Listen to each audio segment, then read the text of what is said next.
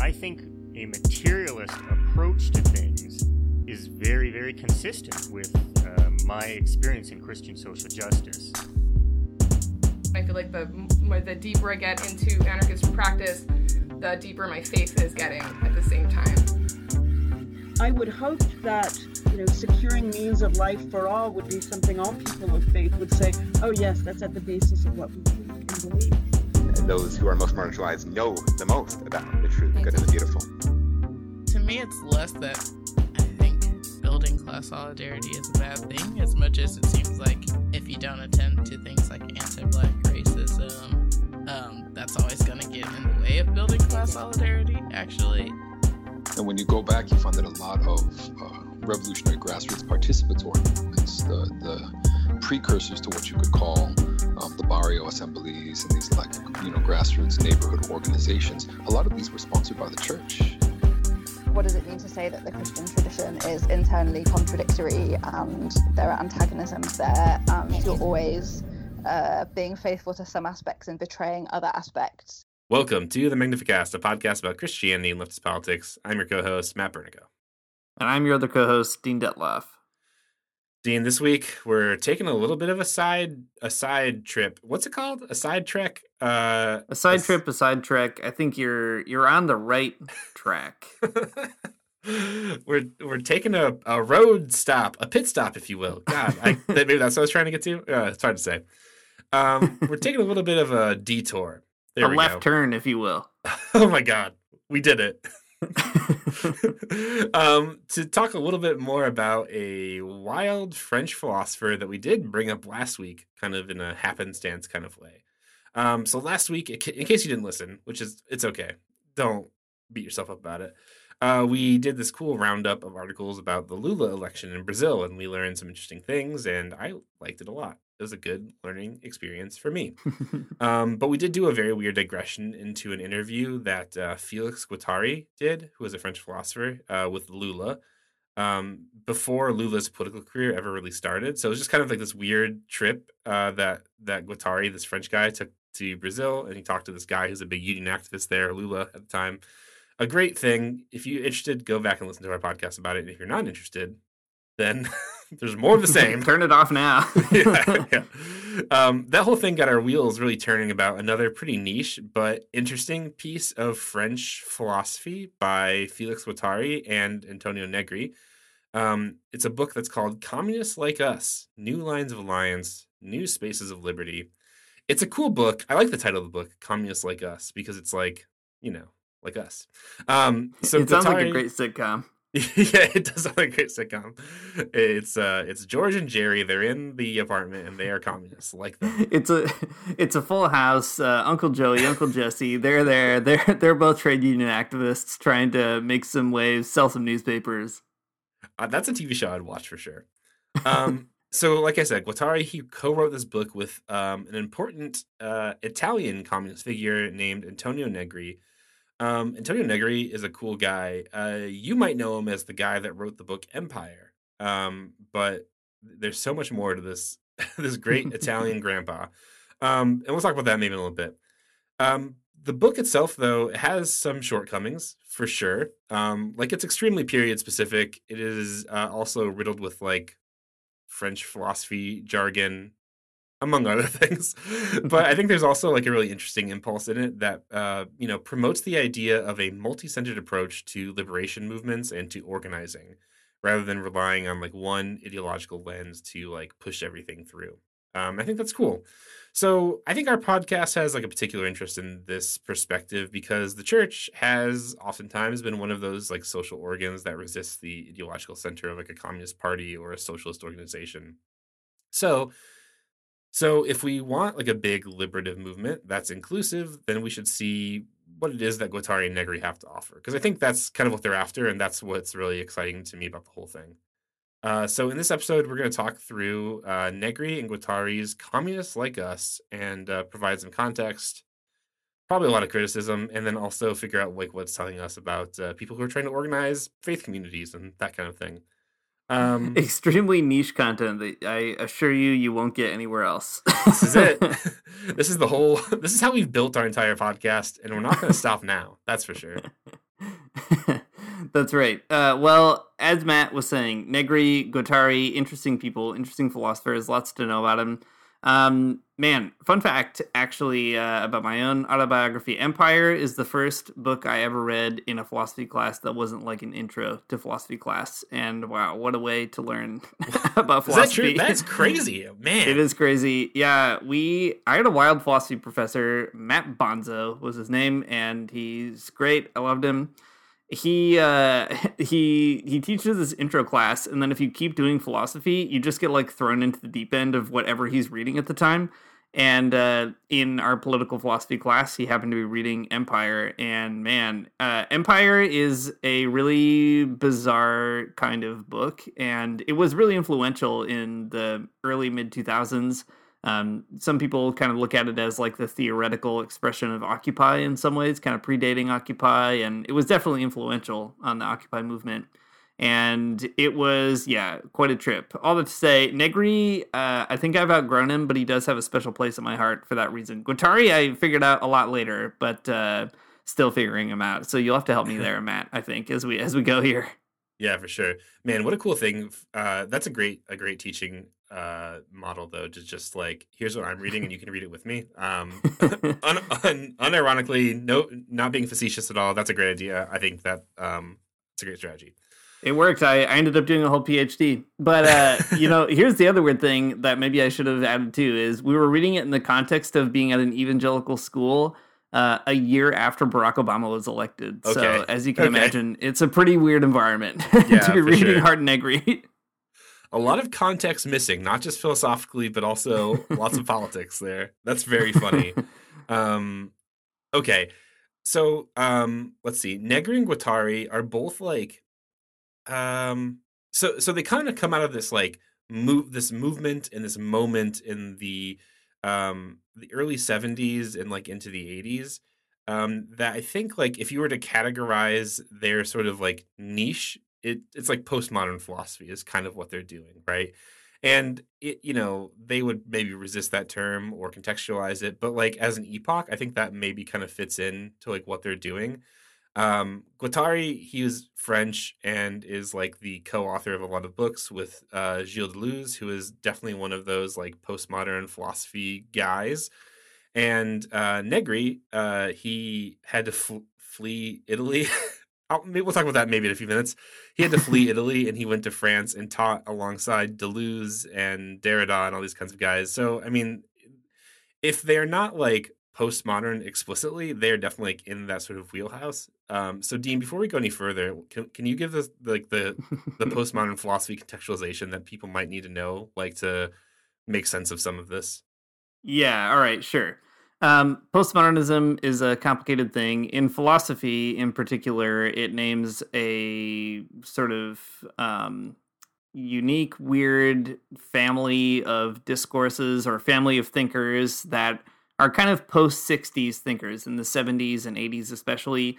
It's a lot of people who started getting really interested in uh, texts and how we read texts. Also interested in kind of upsetting some of the categories that they would describe as modern. So, like the way that modern Europeans, for example, thought about the self as this like rational man wandering around the world making rational choices, whether that's in the economy or even in the way that we understand the sciences and so on postmodernists were saying that's actually not really how anybody is in the world, right? We're not really these rational actors wandering around, and there are a lot more people uh, in the world than just a handful of um, white European men.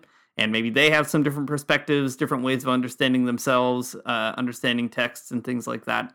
So I think in broad strokes, you could say postmodernism, right? As you could probably guess by that label, is something that is really a, a reaction to modernism, but also a, uh, an attempt to to do something different, to do something new. And so from that, there's all kinds of different directions that people go in. Uh, like Matt mentioned, Derrida, he is a guy who's super into reading, super into books, also into like law and legal theory, things like that. Um, you get folks like Foucault, who's really into uh, discipline or ideas of social control and and that sort of thing, right? So lots of different paths that you can take uh, but Negri and Guattari also, in particular, take a really interesting political path. And maybe one thing to kind of set the stage here too is Um, communism in the Marxist variety is not exactly modernist, but also not not modernist. like um, Marxism, it belongs to this kind of tradition of the Enlightenment, of uh, modernity in some ways, of trying to kind of catch up with uh, you know the sciences and that sort of thing in a political and economic sense. And so the communist parties that were especially significant in France and Italy were coming out of that tradition too. And so postmodern approaches to anti-capitalism also take up a sort of critical relationship to that Marxist tradition, but it's not to say that they stop being Marxists. It's just that they uh, take Marx in some other direction, and that's certainly true of of Negri specifically. Cool, that's great. I wouldn't add a single thing to that. You've said it all. Well, yeah, there you go, man. um, okay, so there's that context that's important. The other the other context I think is important is maybe like the historical situation that they're writing out of um because some of it i mean you know whenever you're describing a liberation movement i mean you're t- you're always talking from a particular place in history right? And there's definitely a lot of that happening in this book in particular. So um let's see there are these like series of very interesting and also very complicated popular uprisings in continental Europe. I mean, mostly between France and Italy. Um, at least that's like the the way that the narrative is usually told. Um, starting in 1968, there's this thing that happens called May June 1968, where there's all these kinds of uh, student protests in in uh, Paris, and there's like trade unionists who are striking, all kinds of stuff. Um, sorry, I'm going to do a, a, bad historical gloss to kind of get to the point quicker than maybe normal. Um, anyway, so that's ha- that's happening there, and then um, you know a few years later in in Italy, things like are starting to kick off as well. Um, Italy is, I think, uh, maybe an important backdrop for some of this because this is really what they're the context they're writing about in this book. Um, so um, Italy, if you can imagine, in the 1970s, I mean, World War II had only been over a while, so it's sort of like this like weird um, post-fascist country that is um i mean you know in some kind of tumult. In light of that i mean like there is there there are some strong left forces. Like the communist party of, party of italy is like a pretty significant force in um, italian politics.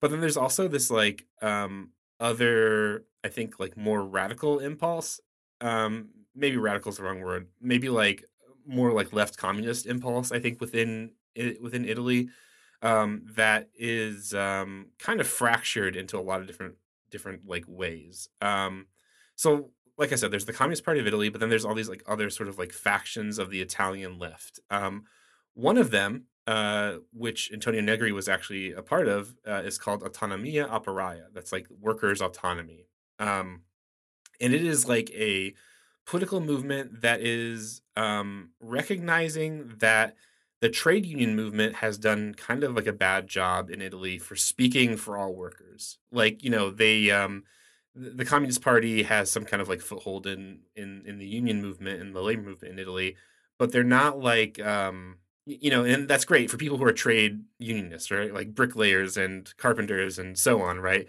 But they aren't necessarily speaking up for people who have like more precarious jobs. Um, and that kind of causes a, a, bit of a rift. And it's not always a rift. It sometimes is, sometimes not. It's like, you know, it's complicated. but um, things in Italy kind of take this interesting turn, though, when that movement of like workers' autonomy kind of fractures into all of these other sort of splintery cells and stuff. It's more complicated than I'm saying here, too. but, the, but the other piece of it is that, like, some of them, um, Autonomia Operaia, the, the Italian, like the workers' autonomy thing, um it's it's like a peaceful movement like they're communists but they're like doing lots of interesting like art stuff and it, it focuses specifically on like um uh on like uh guerrilla like radio stations um and that's interesting but like it's like lots of like interesting creative like projects that they're doing to kind of like provoke people sort of like in the spirit of like the situationists in france like which we've talked about in the show before um but the the the armed cells of of like wild left wing communism um become kind of like uh, well, I mean they just get they get wild. So there's a, a group called the Red Brigades, and um, they are like an armed group in particular. Um, I mean, some people might call them terrorists, and the, some people, I mean, might be right. they they were. um, but anyways, uh, the this all intersects with Antonio Negri, the, one of the authors of the book that we read, uh, because uh, the Red Brigades they kidnapped a guy named Aldo Moro, who is the like the leader of the Christian Democrat Party in Italy, um, and they killed him. And um, Negri got some of the blame for that. Um, they um, in Italy they like accused him of all kinds of different things. At the end of the day, they accused him of being a terrorist, and it stuck. Um, and he was sentenced to 30 years in prison. And um, he did what any good left philosopher would do and flee the country. So he fled to um, to Paris, where that's where you know he started. He taught alongside Derrida and Deleuze and all these kinds of guys. Um, but interestingly enough, he ended up going back to Italy uh, out of a plea bargain to serve out a, a portion of his um, of his sentence. That was in 1997, and then he was released from prison in 2004. Um, and then, still to this day, he can't really travel very much because he is a convicted terrorist and philosopher. So, um, I mean, it's cool, but also kind of tragic because he's a really brilliant guy. And, uh, anyways, sucks. So in fact, uh, he uh, he was banned from coming to Canada in 2017. There was some professors in Western Canada who were trying to bring him here, and uh, the Stephen Harper government, who's like he's like the Canadian George W. Bush, he uh, passed like an anti-terror law basically, and then the Trudeau government didn't repeal it. So uh, even though Trudeau was the prime minister in 2017, Negri couldn't come because he was a, a terrorist. there you go. Um, so that's a long and kind of meandering story with I think a lot of important details left out. Um, but that's just gonna have to do it for right now because we have to talk about this book. but that's it. But it's important context, right? That's all. That's all happening in the background of this book. Um, so this book, Communists Like Us, it's written in 1985.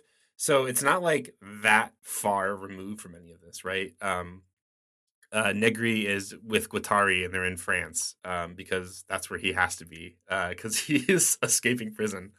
Um, and then they wrote this book. Um, the book itself is really fascinating because it is, I mean, like we said at the top, kind of this interesting book about um, what does a liberation movement have to look like um, at this point. You know, can you rely on the models of anarchism? Can you rely on the models of Leninism?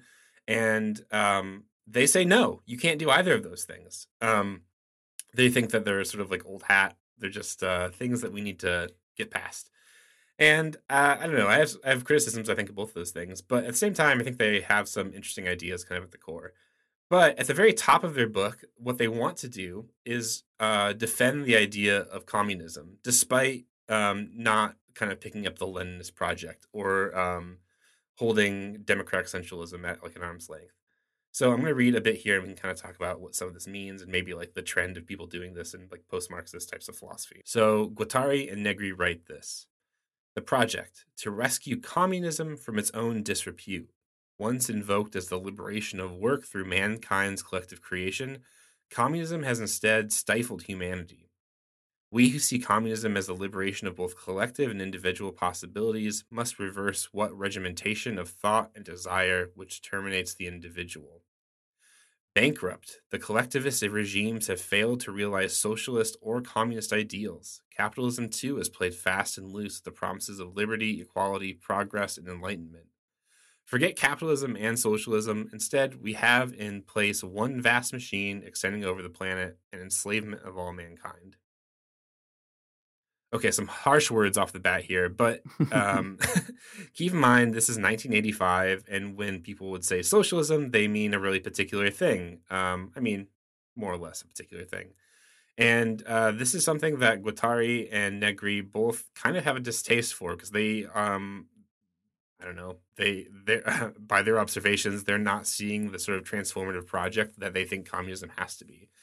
So um, instead of uh, you know saying well, um, socialism is like here, it's arrived, whatever. They're kind of giving some criticism to towards like real existing socialist projects in the world, um, towards some kind of other horizon. And um, I don't think they're entirely wrong in doing so, but um, you know, they're writing in sort of this like manifesto-y kind of style too. So there's like something kind of bombastic about it that is uh, fun, but but also like leaving some things out.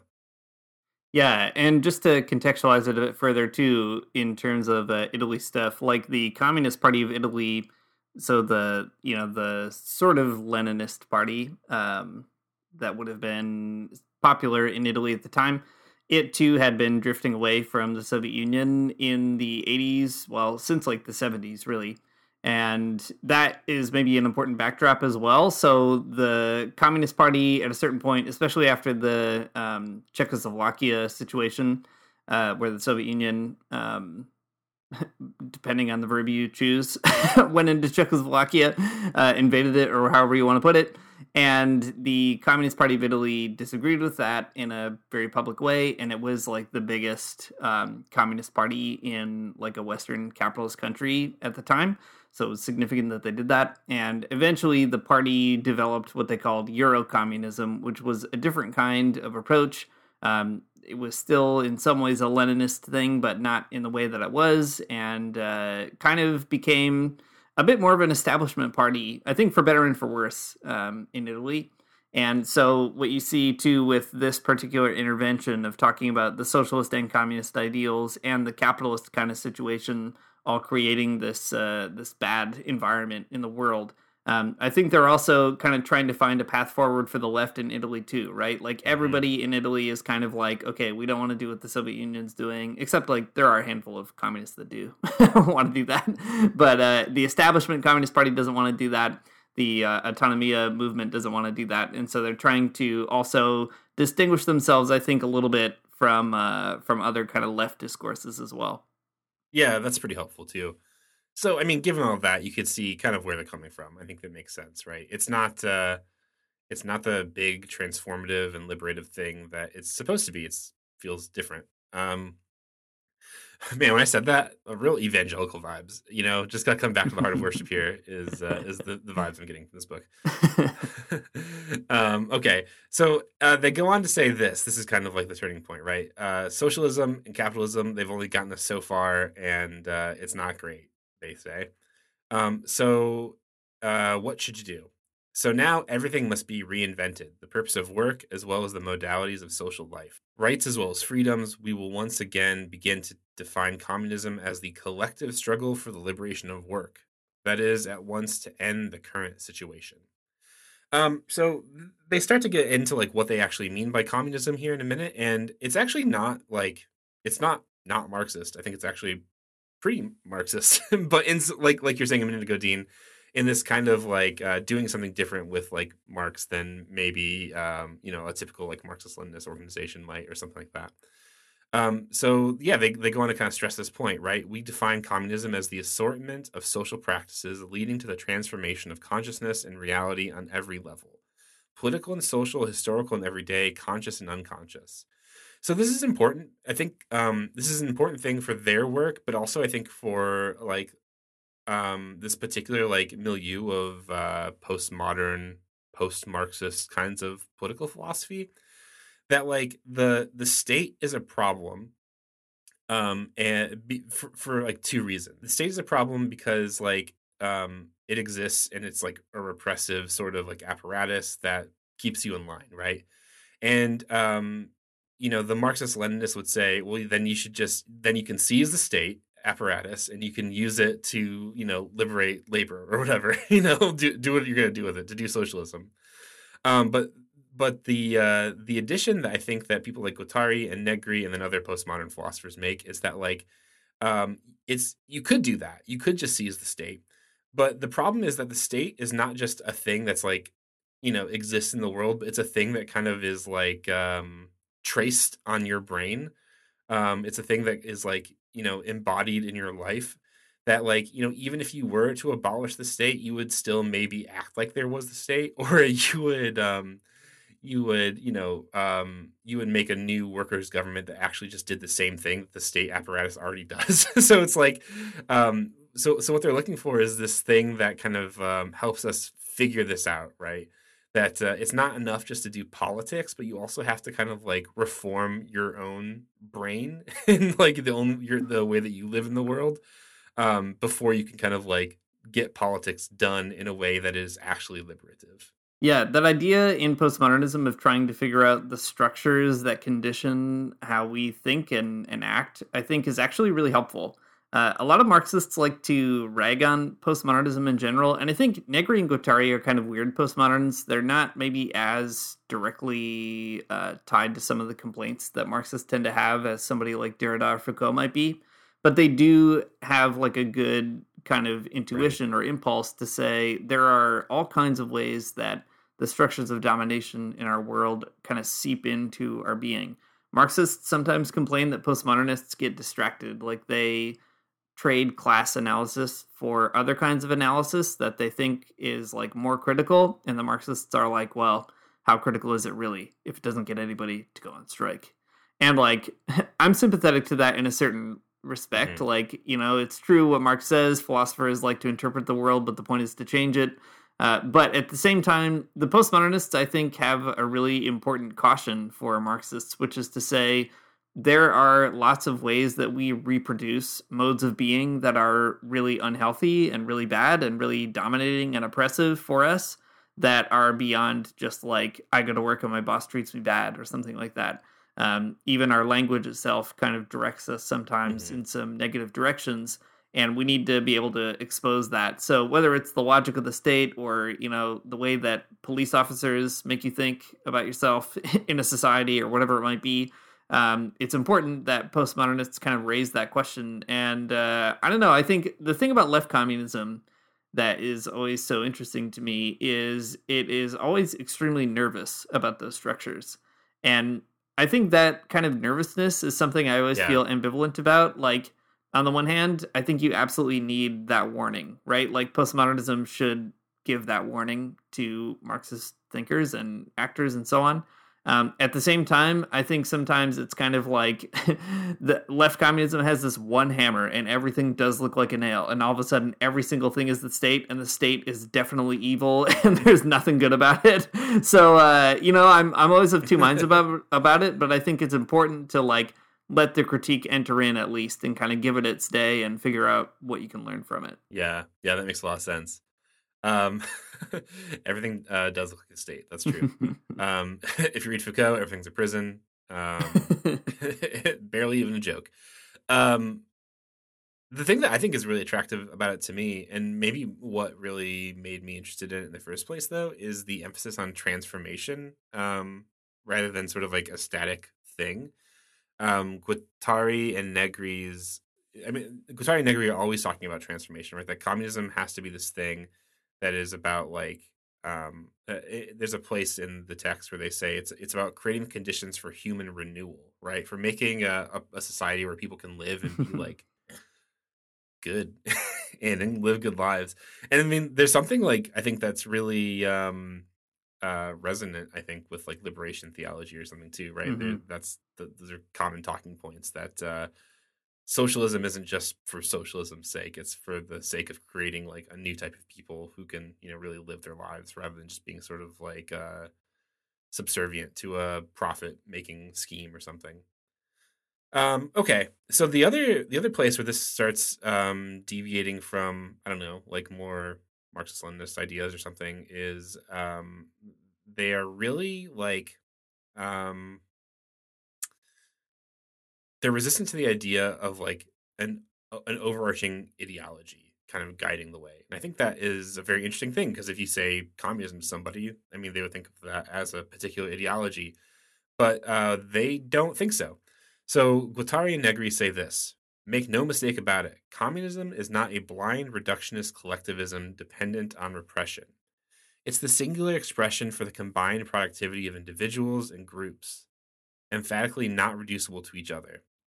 If it is not a continuous reaffirmation of singularity, then it's nothing, and so it is not paradoxical to define communism as the process of singularization. Communism cannot be reduced in any way whatsoever to an ideological belief system, a simple legal contract, or even to an abstract egalitarianism. It's a part of a continuous process which runs throughout history, entailing a questioning of the collective goals of work itself. Um, I think this is pretty cool because this is, I think, actually in line with Marx's definition of communism in uh, the German ideology about this, like, um, you know, it's the thing that abolishes the present state of things. um, and saying that it's it's about uh, it's not just about the sort of collectivism, but it's about the the individual within the collectivism, the singularization of a person, right? The um, uh, the realization of a person within the collective, uh, in, in in a way that's not ideological, is uh, I think a, I mean a pretty lofty goal, uh, a, a, hard needle to thread, but it is really interesting, right? That like it, it's recognizing that um, I mean, like Marx did too, that like uh, a person is you know has a species being you you're part of a whole but you're also a person in that whole. And uh, it's it's important to kind of figure out both ends of the spectrum. Yeah i think that is a helpful emphasis too because everybody has heard the kind of line about communism as the big mass that swallows up all individuals and you can't you can't have fun and you can't do anything that you want to do. You just got to do whatever they tell you to do. You know, saying new boss, same as the old boss, I guess, is kind of the story that capitalists like to tell that communism wouldn't really um, you know, liberate you or whatever. So at least under capitalism, we have the ability to, I don't know, like whatever movies we want to like and, you know, create our own individual identities or, or whatever.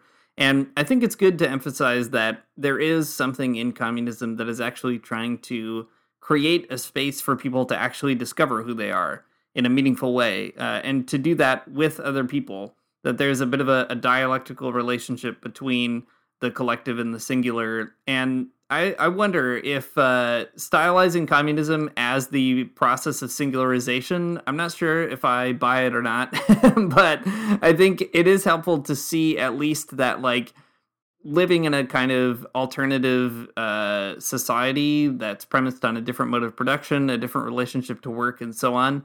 Um, that is the kind of thing that actually liberates us to have the time that we need and the kind of space that we need, the mental space to figure out what kind of people we want to be at all, what kind of individuals we'd want to be at all. And that's something that you see in Marx. The uh, uh, there's a great line, I think, also in the German ideology or somewhere. I'm going to butcher it, but Marx uh, has this classic line where he says, um, "In a communist society, you can go fishing uh, in the morning, you can go hunting in the evening, and you can write, you know, in between without ever being a fisherman, a hunter, or a writer." That's kind of the the idea that you'd be free to just explore the world as it comes to you without fully identifying with this or that. And I think it's good to say that there's something about seeking that that would really that kind of you know social mode of being that would really unlock our own potentials in a way that's different from the way that capitalism claims that it's you know based on uh, giving us our freedoms, our liberties, and so on. And there's something kind of interesting, at least, about framing communism that way, like what's in it for me kind of situation. I think, like I said, there's a part of me that resists that, but also it's like it's a pretty attractive point to make as well. Yeah, I mean, um, whether or not communism is really the process of singularization, like you said, maybe I don't know if I buy that. Yes, yes, sometimes, maybe no, some of some of the times. But you know, it, it is the idea at least that like if work was liberated in the way that they're talking about here, where you don't have to, you know, you're not worried about your wages or whatever or your salary, um, then you know that might be true, right? You could definitely figure out some things about yourself that you wouldn't otherwise, right? When, when you're usually too busy working, maybe you find a new hobby, or I don't know, you you become a person who doesn't like to fish in the morning or whatever. I don't know, who can say? But um, I think that uh, there's something to it at least uh, that's interesting and worth uh, parsing out for yourselves, perhaps. Um, okay, so that's like the first part of the book. Communists like us. They're trying to talk about what kind of communists they are, and um, from my perspective, not bad ones, kind of interesting ones, um, helpful interlocutors, I guess. Um, so then the the rest of the book kind of it, it tells it does it does a few different things at once it's kind of telling this history, this like story of um, of uh, May 1968, of the Autonomia movement, all these kinds of things, right? It's, it's telling you a lot of things all at once and um, what's going on. Uh, but then there's a pivot kind of later on in the book in chapter five called The New Alliance, the name of the chapter.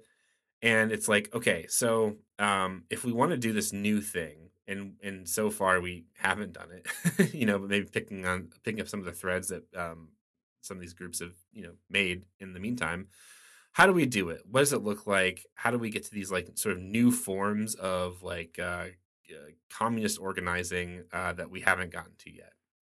So they kind of come up with some different ideas about that Um, like I said, they're not interested in Lenin. They're not interested in anarchism. Neither of them, which is actually really interesting. An interesting line to walk. Right? They're they're communists, but they're not statists. They're um, very they're people who both are really actually invested in Marx, but they're not people who are very interested in having like a strong state. So, um, but but also not anarchists at the same time. Wild. um, tell all of your friends on Twitter this and see how mad they get at you. I don't know. Um, so they're after these kind of like these new forms of organizing. Uh, so this is what they say: the task of organizing new proletarian forms must be concerned with a plurality of relations within a multiplicity of singularities. A plurality focused on collective functions and objectives that escape bureaucratic control and overcoding, in the sense that the plurality develops towards optimizing the processes involved in singularities.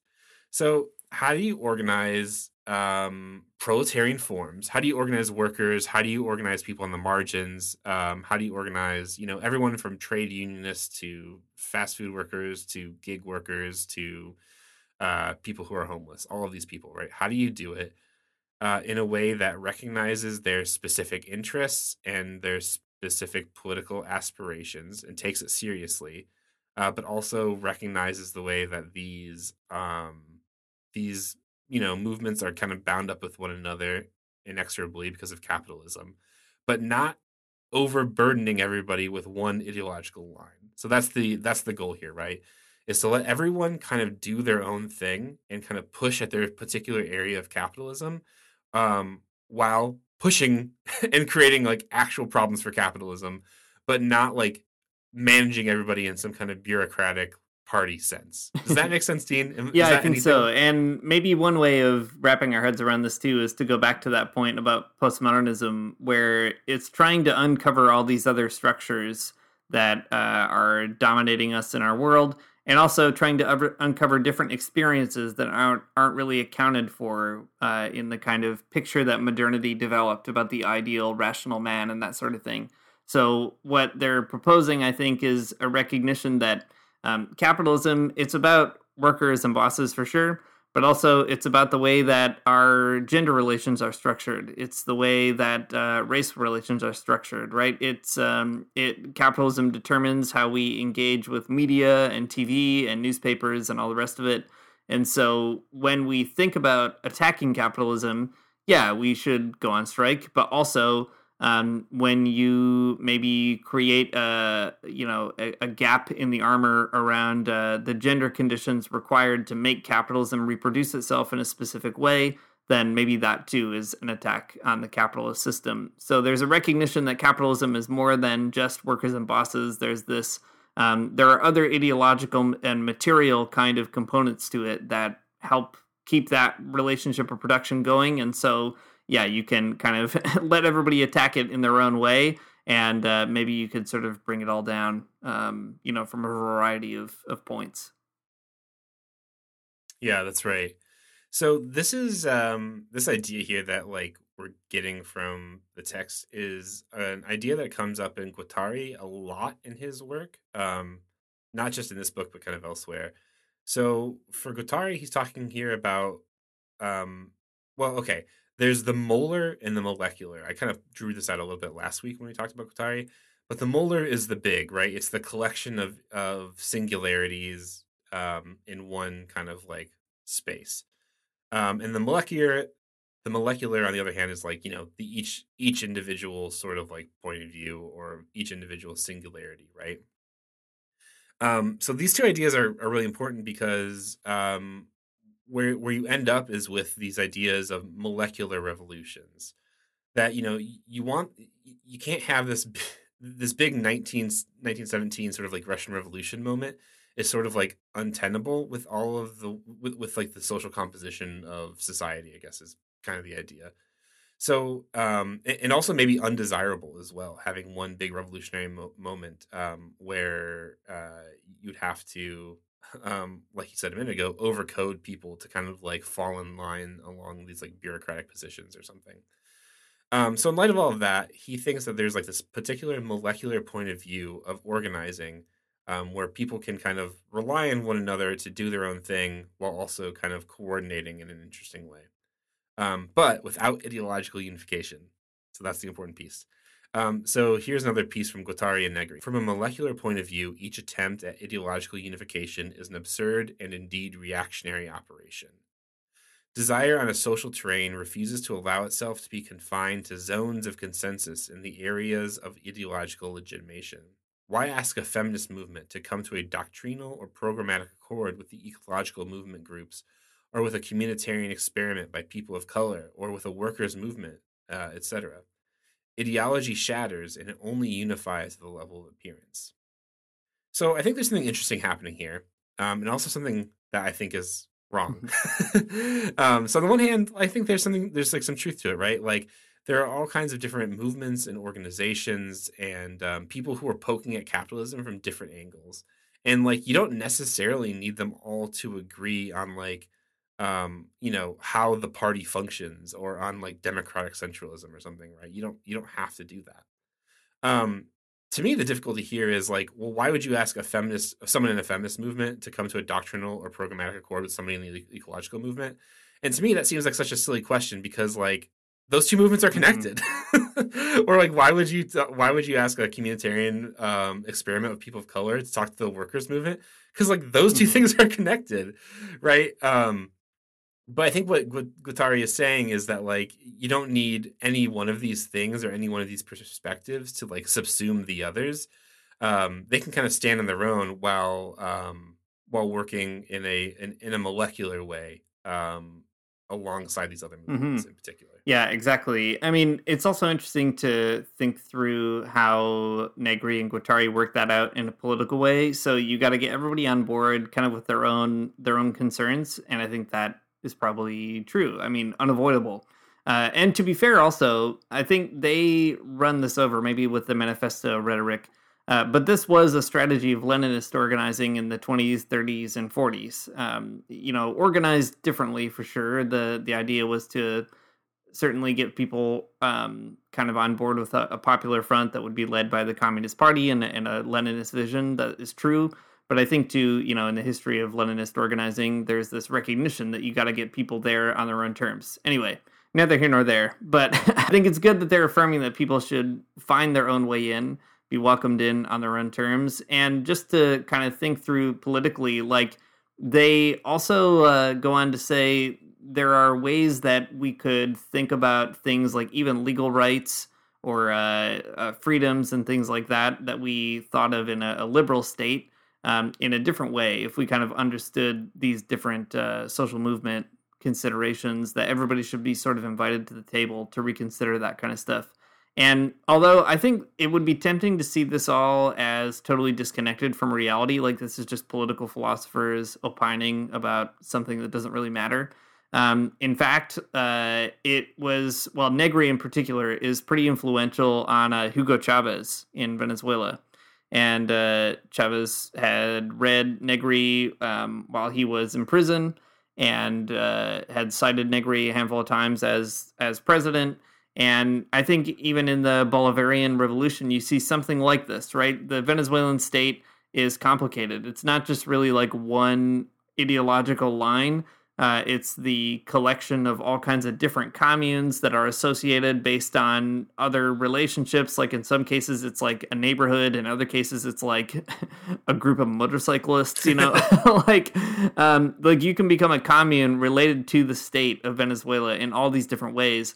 And uh, you know, not to say that this specific formation in this book is kind of the blueprint for that, but there's an intuition there that leads to uh, 21st century socialism and again for better and for worse like there are some deficits to that too right? Venezuela has struggled to figure out uh, a kind of popular unifying movement um, after the death of someone like chavez but i think it's important to sort of see that these ideas do play out on the ground. It's not just like i don't know academic you know glass bead games of people just writing books for the sake of writing books. Like there's some real political weight behind that too yeah, that's true. I mean, in you know, if eh, there are other other parallels too, I think we can draw too. Earlier, you said the ways that empire is influential mm-hmm. to occupy, but I think there's other ways that some of these left communist ideas come out in um, different people's movements. I mean, like the Zapatistas for sure, right? There's a lot of this mm-hmm. kind of thing happening there too. Um, connections to be made. That's all I'm trying to say. So the idea here, though, is that uh, you know you organize people into some kind of like coalition and into these like uh, these molecular groups, right? Um, and then what you do is you find the ways that those groups in particular are capable of like um, putting up considerable roadblocks to capitalism. So uh, they write that uh, what is essential is that each movement shows itself to be capable of unleashing irreversible molecular revolutions and linking itself either limited or unlimited molar struggles uh, to the political terrain. Um, so, so, the idea here is sorry, there's a lot more words I could read, but I'm not. Anyways, but the idea here is that like you have to find the ways that all of these molecular kind of like pieces can actually you know throw capitalism into question um, you know, and like you're saying a minute ago, Dean, like the workers' movement. Uh, I mean, it makes sense, right? Go on strike, but also, um, but but also, you know, there's actually a really strong history of of the ways that like feminist movements have kind of figured this out too.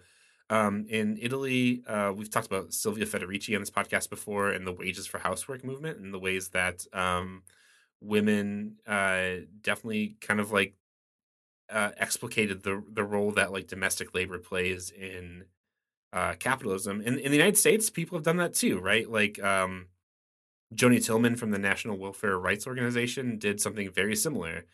Um, that that women's work is is work, domestic labor is labor, and I think that these are interesting examples of the ways that like molecular revolution actually does make sense, um, and and like there's a real power to it, um, and and uh, you know the the idea I think that um, well the issue then is like connecting them all up together because that is i think more difficult but but just the same i think there's there's something to what guattari and negri are saying here right? There, there's real examples of it in the world um, beyond just just yeah i think that's maybe where uh, i have a, an open question um, about all of this uh, and and for left communism in general you know like uh, it's true ideological ways of unifying people or having one big common project and so on can become oppressive and they can recreate the state in your brain that you don't want and uh, they can stifle other um, sort of avenues of freedom that we need and all that's true lots of examples that would be easy to find at the same time though i often think of like a country like cuba for example which still has a leninist party at the helm and has for a long time, uh, that party is generally flexible, not always in a rapid way. It takes some time for sure. But you see that party uh, evolving from the revolution in the late 50s uh, all the way till today on issues related to religion, to women's rights, to the arts, to most recently LGBT plus rights. Um, it's a, a, kind of uh, experiment in Cuba to even pull in these other molecular struggles, you could say the struggle for LGBT uh, plus recognition and, and, affirmation and liberation. Um, that really gets kind of rolled into the the broader vision of a liberated Cuba, a free Cuba, and a Cuba that is still struggling for liberation from capitalism, and it's one that's guided by a democratic centralist party. And I think like like I said, there are so many examples of where that goes wrong and doesn't kind of work out, and including in Cuba, right? It's not a, a simple kind of story either, or or a completely utopic place. But uh, that question of how to unify, um, I I sometimes wonder, like, you know, how do the molecular revolutions get unified into a big molar issue? This is the constant struggle for um, left communism in general. Uh, there's lots of examples of like really exciting molecular revolutions popping off and even linking together in a big way, like Occupy maybe being the most obvious.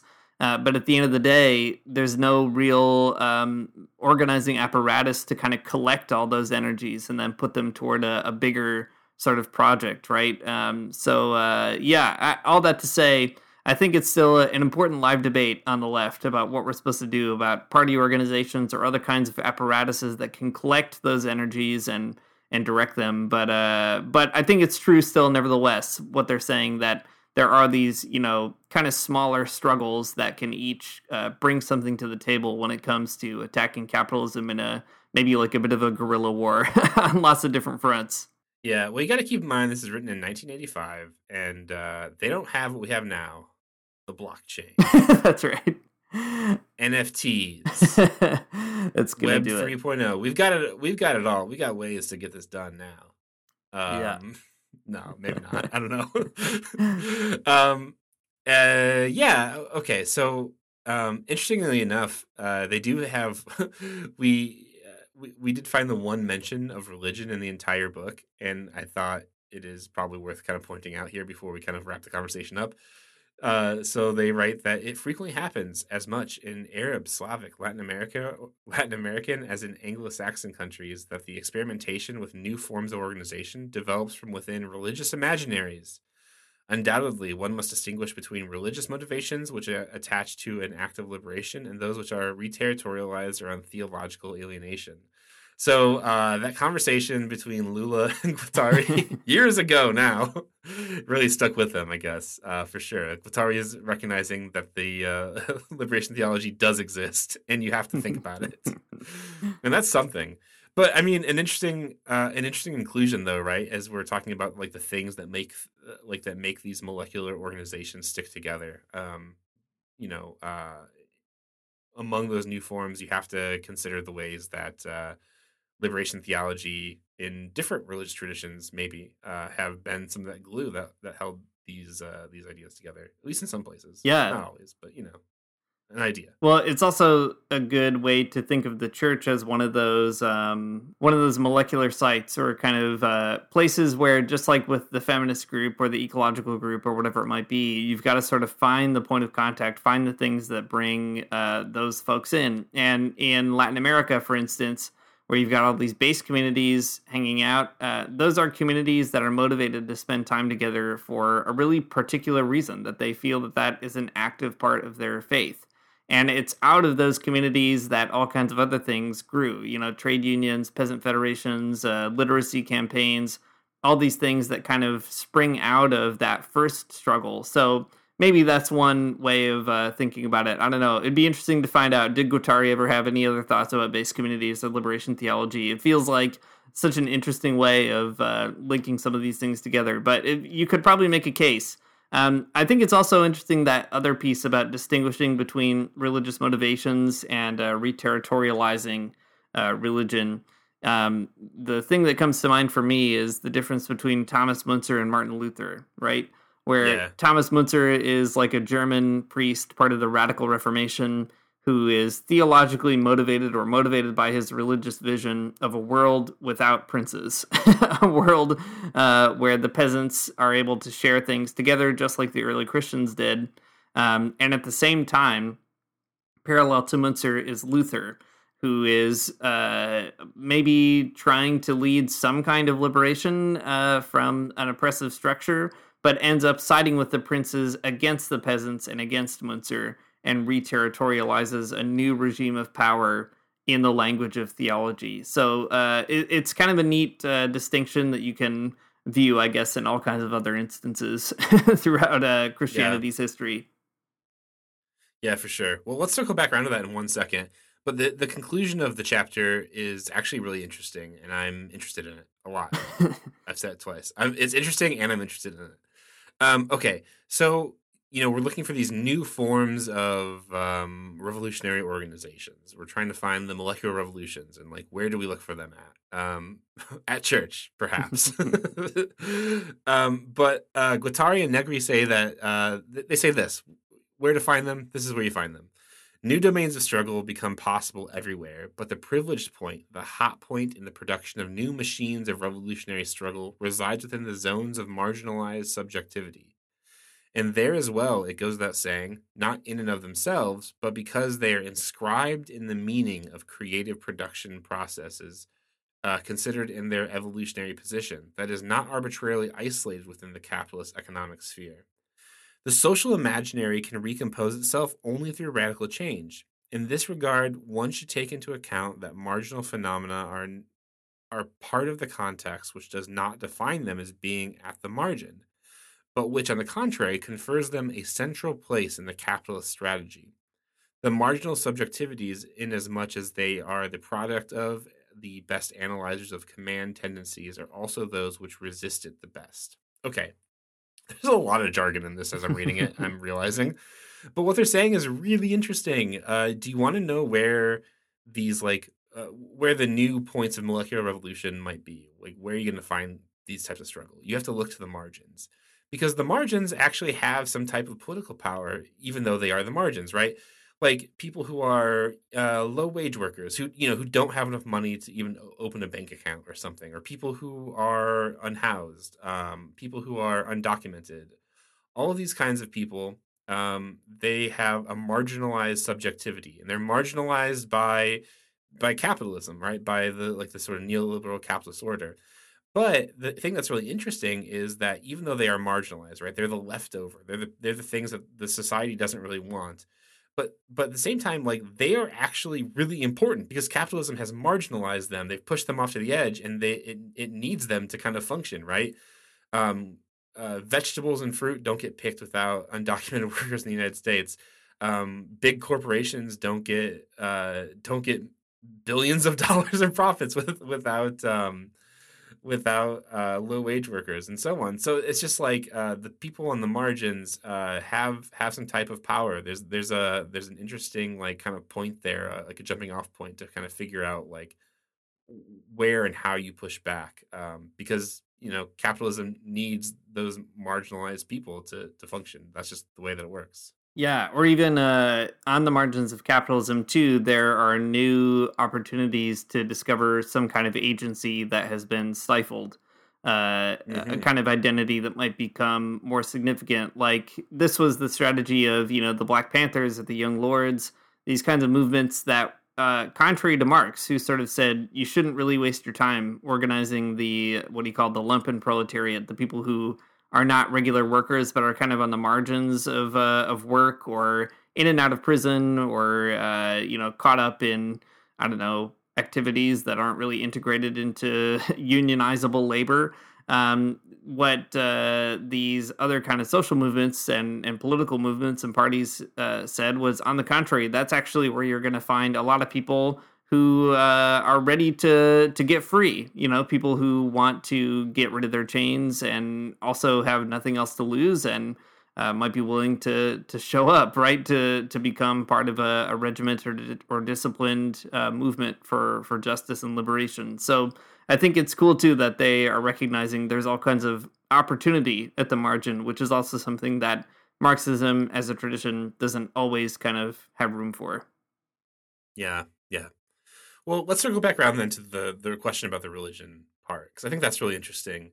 Um, so, Dean, you and I, in one way or the other, are interested in organizing sort of religious communities or faith communities, and um, I don't know. To me, at least, uh, I, I think that they're right. Like that is a great place to start thinking about like how to be. I mean, imaginative about making these connections, um, because I mean, I mean, at least um, at, at its best, Christianity has some kind of interest in the margins as well.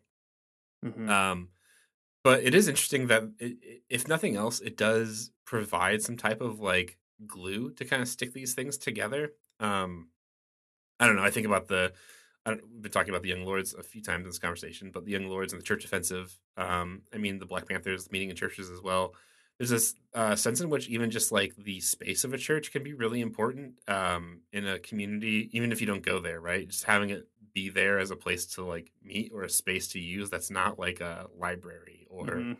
uh, something you know? It's it's a it could be a powerful thing. I, I guess also um, maybe just to, to put it out there too it could also be an alienating thing so there's that. But um, it's at least like a like a point of possibility i guess I think that's right. And it's also, uh, I guess, a, a, good challenge to Christianity to say how much is it invested in the margins. And I think it is true that the closer it gets to the margins, the closer also the church becomes more revolutionary itself. Like, uh, I always think of the, the big example is um, the bishop in Chiapas, Mexico, uh, Samuel Ruiz. Uh, he was a conservative when he was appointed to be the bishop and he famously got on a donkey and decided he was going to visit every single community in his diocese. And Chiapas is a pretty hard place to get around in. The terrain is not very friendly, and most people are poor. And he was really struck by the poverty that he saw. He went through Vatican II, and uh, by the time the Zapatistas had an uprising, he had really become a, a progressive figure for social justice in the community. So much so that when the Zapatistas needed to negotiate with the Mexican government, the only person that they would trust to do that was Bishop Ruiz. And I think that's uh, such a classic story. You can see it repeated in lots of other places. You know, Oscar Romero, uh, another classic person who was like a conservative, appointed as a conservative bishop, and then was radicalized by his proximity to people on the margins. There's a sense where if you get close enough to the margins and you're a person of faith in an authentic way, it's going to commit you to the struggle of those people.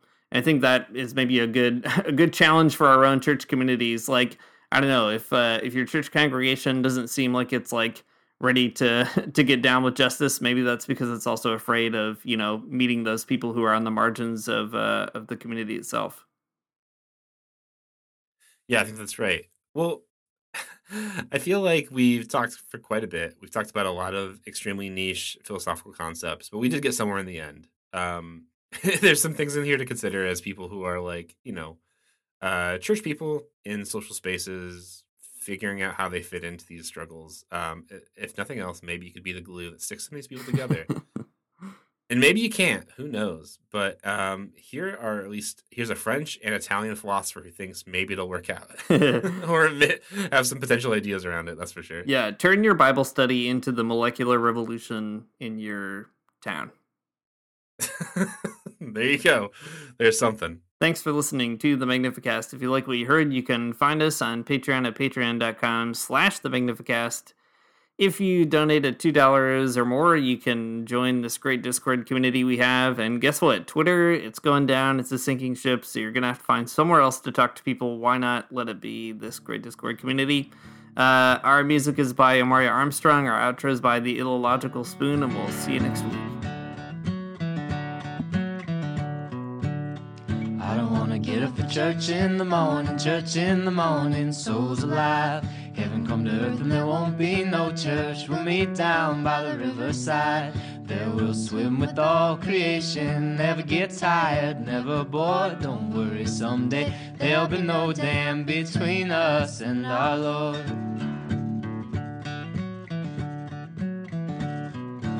Jackson, keep your hoods up.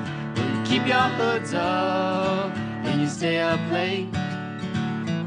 In Jackson, you keep your hoods up. Well, you keep your hoods up and you stay up late. Oh, don't mind a cold night, but might mind if you leave too soon. So come on now, it's still early. Least I would have